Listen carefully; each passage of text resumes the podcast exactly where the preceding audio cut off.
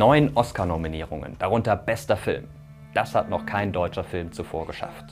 Im Westen nichts Neues erzählt die Geschichte eines jungen Deutschen, der zusammen mit Schulfreunden in den Ersten Weltkrieg zieht und dort die Schrecken der Front erlebt.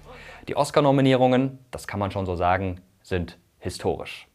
Und historisch ist auch die Hintergrundgeschichte von Im Westen nichts Neues. Die Buchvorlage von Erich Maria Remarque gilt heute als eines der bedeutendsten Werke der Antikriegsliteratur und war schon beim Erscheinen 1929 ein Welterfolg. Genauso wie die erste Oscar-prämierte Verfilmung von 1930. Aber damals werden sowohl das Buch als auch die erste Verfilmung Opfer von Hetzkampagnen, Zensureingriffen und Verboten. Warum? Naja, darum soll es heute gehen wie das Buch entsteht, warum der Inhalt die Gemüter damals so erhitzt und wie die erste Verfilmung den Nationalsozialisten unfreiwillig auf dem Weg zur Macht hilft. Alles das jetzt. Es ist der 5. Dezember 1930. Im Berliner Mozartsaal-Kino wird ein neuer Blockbuster aus den USA erstmals öffentlich in Deutschland vorgeführt. Im Westen nichts Neues. Das Werk wird mit Spannung erwartet. Nur wenige Wochen zuvor gewann es den Oscar für den besten Film. Die Vorstellung startet pünktlich um 19 Uhr. Aber nach etwa 10 Minuten beginnt es. Judenfilmrufe schallen durch den Saal. Nach weiteren Rufen und Pfiffen unterbricht die Theaterleitung die Vorstellung. Es kommt zu Schlägereien. Stinkbomben fliegen und weiße Mäuse werden losgelassen. Panik bricht aus. Die Polizei muss das Theater schließlich räumen. Am nächsten Tag notiert der Gauleiter der Berliner NSDAP, Josef Goebbels, in sein Tagebuch: Die Vorstellung ist abgesetzt. Auch die nächste. Wir haben gewonnen. Was ist passiert? Schauen wir uns dafür erst einmal das Buch an und den Autor Erich Maria Remarque. Kleine Entwarnung, wir sprechen natürlich über den Inhalt. Es gibt aber keine größeren Spoiler in diesem Video und ansonsten nur der Spoiler, auch in Zukunft gibt es hier auf diesem Kanal Geschichtsvideos, um die Gegenwart besser zu verstehen, also am besten abonnieren, das aber nur am Rande. Im Westen nichts Neues handelt, wie schon erwähnt, von deutschen Soldaten im Ersten Weltkrieg. Falls ihr mehr zum Ersten Weltkrieg wissen wollt, dann findet ihr oben auf dem i unsere Videos dazu. Im Mittelpunkt der Handlung steht der 19-jährige Paul Bäumer. Paul und seine Klassenkameraden werden von ihrem Lehrer überredet, sich freiwillig zur Armee zu melden. Der Lehrer spricht von Werten wie Heldentum und Opferbereitschaft fürs Vaterland. Paul und seine Freunde sind begeistert. Sie wollen in den Krieg und glauben an ein kurzes, heldenhaftes Abenteuer. Aber als sie an der Westfront ankommen, werden diese Ideale schnell zerstört. Der Krieg ist brutal, unmenschlich und würdelos. Paul muss mit ansehen, wie die Menschen um ihn herum qualvoll sterben. Ein Schüler beispielsweise verliert ein Bein und erliegt schließlich seinen Verletzungen. Seine Freunde sind natürlich traurig, aber es geht auch darum, wer jetzt seine Stiefel bekommt. Denn Krieg ist in Im Westen nichts Neues, nicht süß und ehrenvoll, sondern der Kampf ums nackte Überleben. Und das über die Nationen hinweg. Vor allem aber ist der Krieg bei Remarque sinnlos. Es gibt Angriffe und Gegenangriffe, Tausende sterben. Und am Ende kehren alle in dieselben Stellungen zurück. Auch der Titel spielt auf diese Sinnlosigkeit an.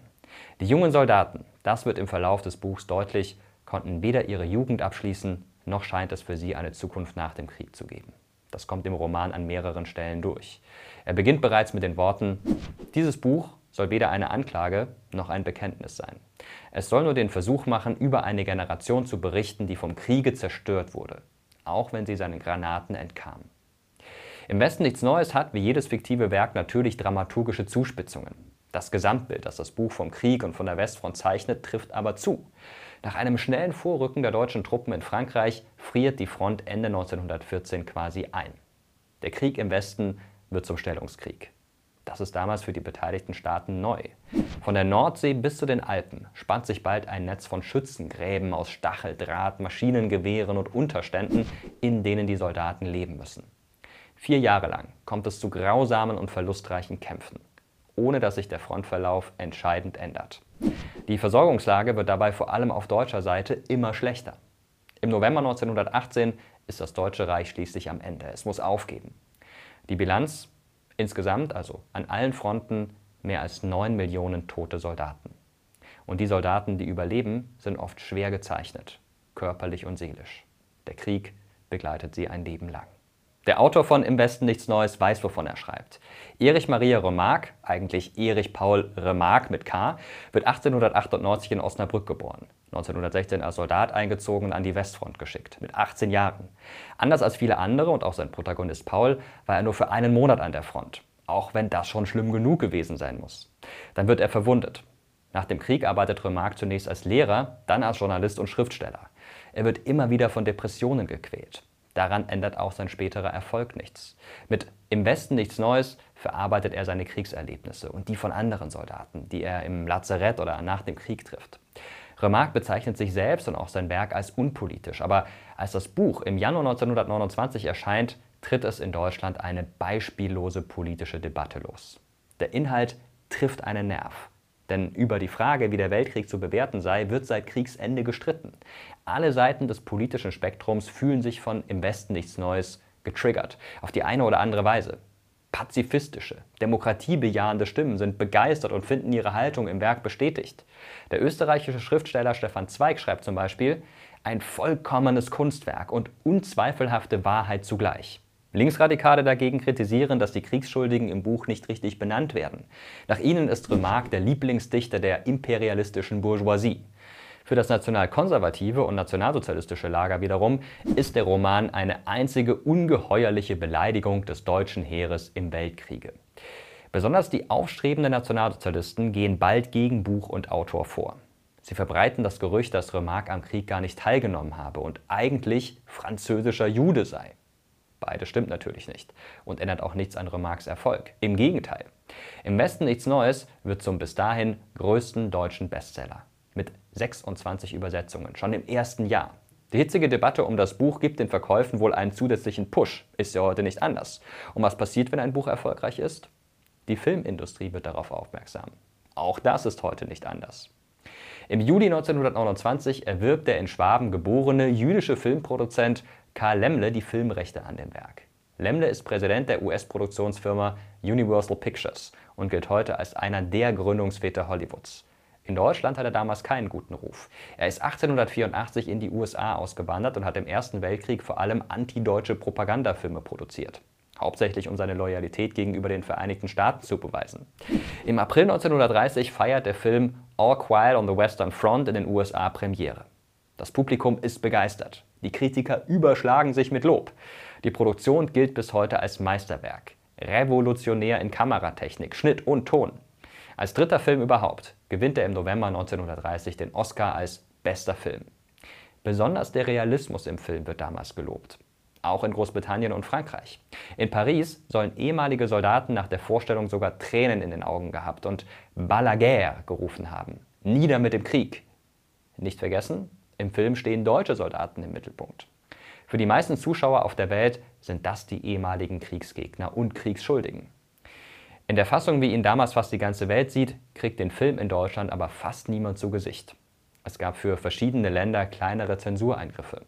Aber die Deutschen haben angesichts des Inhalts eine Sonderrolle. Produzent Karl Lemle will einem Verbot zuvorkommen und lässt freiwillig Szenen löschen, die das deutsche Selbstwertgefühl verletzen könnten. Zum Beispiel eine Szene, in der die Soldaten über die Kriegsschuld von Wilhelm II. sprechen, dem letzten deutschen Kaiser. Er scheint sich zunächst auszuzahlen. Der Film wird genehmigt und im Westen nichts Neues am 5. Dezember 1930 in Berlin zum ersten Mal öffentlich in Deutschland aufgeführt. Aber es kommt zu dem Desaster, das wir am Anfang geschildert haben. Die Nationalsozialisten sprengen die Vorstellung. Was die Macher des Films unterschätzt haben, die politische Situation im Deutschen Reich hat sich seit der Veröffentlichung des Buches Anfang 1929 noch einmal drastisch geändert. Die Welt befindet sich inzwischen in einer schweren Wirtschaftskrise. Und diese Krise trifft die hochverschuldete Weimarer Republik hart. Schon bald herrscht Massenarbeitslosigkeit. Viele vertrauen den bisherigen Regierungsparteien nicht mehr. Sie wenden sich radikalen, antidemokratischen Kräften zu. Den Kommunisten auf der einen Seite, den Nationalsozialisten auf der anderen. Bei den Reichstagswahlen im September 1930 steigt die NSDAP von einer Kleinstpartei zur zweitstärksten Kraft im Land auf. An der Regierung wird Hitler aber nicht beteiligt. Die Nazis und insbesondere der Gauleiter von Berlin, Josef Goebbels, setzen darum auf eine Taktik der destruktiven Opposition. Mithilfe verschiedener Störaktionen in Berlin und anderswo soll der Eindruck entstehen, die Regierung sei nicht in der Lage, für Ruhe und Ordnung zu sorgen. Der Film Im Westen nichts Neues, produziert von einem jüdischen Deutsch-Amerikaner, kommt da wie gerufen. Goebbels lässt für die erste öffentliche Vorstellung 200 Eintrittskarten besorgen und an Anhänger der NSDAP verteilen. Ein Drittel der Plätze. Auch vor dem Theater lässt er Sympathisanten aufmarschieren. Der Plan geht voll auf. Die Nationalsozialisten im Saal sorgen für Terror. Die Vorführung wird abgebrochen. Aber das war nur der Auftakt. Die Störaktionen und Proteste breiten sich in der gesamten Republik aus. Viele Menschen sympathisieren in ihrer Ablehnung des Films mit den Nationalsozialisten. Nur durch erheblichen Polizeischutz können Vorführungen reibungslos ablaufen. Die Reichsregierung unter Kanzler Heinrich Brüning, ohnehin schon im dauerhaften Krisenmodus, gerät immer mehr unter Druck. Dass das Werk überhaupt zugelassen wurde, wird ihm als weiterer Fehler angekreidet. Schließlich soll der Film am 11. Dezember noch einmal neu geprüft werden. Am Tag zuvor schreibt Joseph Goebbels in sein Tagebuch, der Film wird morgen fallen. Wenn ja, dann haben wir einen Sieg errungen, wie er grandioser gar nicht gedacht werden kann. Die NS-Straße diktiert der Regierung ihr Handeln. Und tatsächlich, der Film wird am 11. Dezember mit sofortiger Wirkung verboten. Die Protestaktionen und das Verbot sind ein riesiger Triumph für die Nationalsozialisten. Sie haben die Reichsregierung gezwungen, einen Film erst zu verteidigen und dann doch zu verbieten, der angeblich die Ehre des deutschen Militärs beschmutzt. Das verschafft ihnen viel Sympathien im nationalkonservativen Milieu. Der Erfolg wird zur Blaupause für die Taktik, Terror und Propaganda, mit der sie bis 1933 massig Stimmen gewinnen. Falls ihr mehr zu diesem Thema wissen wollt, dann haben wir auch hier auf dem i ein Video für euch verlinkt. Die Geschichte des Films in Deutschland ist damit aber nicht zu Ende. Die gemäßigteren Parteien im Reichstag schaffen es, dass der Film gut neun Monate später wieder zugelassen wird. Allerdings extrem zensiert. Die kriegsablehnende Haltung geht quasi komplett verloren. Als der Film dann im September 1931 wieder in den Kinos läuft, interessiert sich kaum noch jemand dafür. Auch die Nationalsozialisten nicht wirklich. Der Hype um Im Westen nichts Neues ist vorbei. Als die Nazis im Januar 1933 die Macht übernehmen, gehört das erneute Verbot des Films und auch des Buches dennoch zu ihren ersten Amtshandlungen. Kurz darauf verbrennen sie Im Westen nichts Neues bei den deutschlandweiten Bücherverbrennungen. Der Autor Erich Maria Remarque ist zu dem Zeitpunkt schon nicht mehr in Deutschland. Er lebt seit 1932 in der Schweiz, später auch in den USA. 1938 wird er von den Nationalsozialisten ausgebürgert. Sie rächen sich an ihm auf grausame Weise. Remarques Schwester Elfriede Scholz wird 1943 wegen angeblicher Wehrkraftzersetzung verhaftet. Der bekannte Strafrichter Roland Freisler, der im selben Jahr auch die Geschwister Scholl verurteilt hat, soll beim darauffolgenden Prozess gesagt haben, Ihr Bruder ist uns entwischt. Sie werden uns nicht entwischen. Elfriede Scholz wird zum Tode verurteilt und hingerichtet. Ihr Bruder erfährt davon erst nach dem Krieg. Er lehnt es nach eigenen Angaben ab, wieder deutscher Staatsbürger zu werden. Erich Maria Remarque stirbt 1970 in der Schweiz. Das Buch Im Westen nichts Neues wird nach 1945 schnell wieder zugelassen. Heute ist es sogar oft Schullektüre. Habt ihr es mal gelesen? Schreibt es gerne unten in die Kommentare. Der Film bleibt bis 1952 in Deutschland verboten. Dann wird er wieder verändert und neu vertont, erneut veröffentlicht. Auch für andere Länder wird er immer wieder umgeschnitten. Die ganzen Eingriffe über Jahrzehnte hinweg führen dazu, dass der Film in seiner Ursprungsform verloren gegangen ist. Erst 1984 entsteht eine Version, die der der Weltpremiere von 1930 am nächsten kommt. Das ZDF lässt den Film damals in Zusammenarbeit mit Universal Pictures aufwendig restaurieren. Ironie der Geschichte, geholfen haben dabei Kopien aus den 1930er Jahren, gefunden in der Privatsammlung von Joseph Goebbels. In den 1970er Jahren entsteht eine neue englische Verfilmung. Der Film kommt beim Publikum ganz gut an, aber die Popularität des Films von 1930 erreicht er damals nicht. Vielleicht auch, weil das Thema Krieg nicht mehr so präsent war. Das ist heute beim Film aus dem Jahr 2022 anders. Die Idee zur neuen Verfilmung, die sich mehr künstlerische und historische Freiheiten nimmt, gab es schon vor 2022. Durch den russischen Überfall auf die Ukraine kommt vielen das Thema Krieg und das Leid, das Krieg hervorruft, aber sicher näher vor. Und erleben nicht auch heute Soldaten die Front nicht ganz anders, als ihnen von Machthabern oft propagiert wird, die einen schnellen und ehrenvollen Sieg versprechen? Ob in der Ukraine oder sonst wo. Im Westen nichts Neues ist wieder aktuell und trifft wieder einen Nerv, wenn auch anders als damals. Zumindest scheint es so. Wie ist das bei euch? Habt ihr einen der Filme gesehen? Vielleicht sogar den aktuellen? Wie fandet ihr die Filme? Schreibt es gerne unten in die Kommentare. Ich muss sagen, für mich war vor allem das Buch wirklich bewegend. Es war ein Buch, das ich gelesen habe mit 15 oder 16. Film habe ich erst viel später gesehen. Und das hat mir vor Augen geführt, wie grausam, wie brutal, wie schrecklich Krieg ist. Ich kann nur empfehlen, dieses Buch mal in die Hand zu nehmen und zu lesen oder natürlich die Filme zu sehen. Hier neben mir findet ihr noch ein Video zum Ersten Weltkrieg. Hier bei uns auf dem Kanal noch ein weiteres zu diesem Thema hier unten. Klickt da gerne drauf. Danke euch fürs Zuschauen und bis zum nächsten Mal.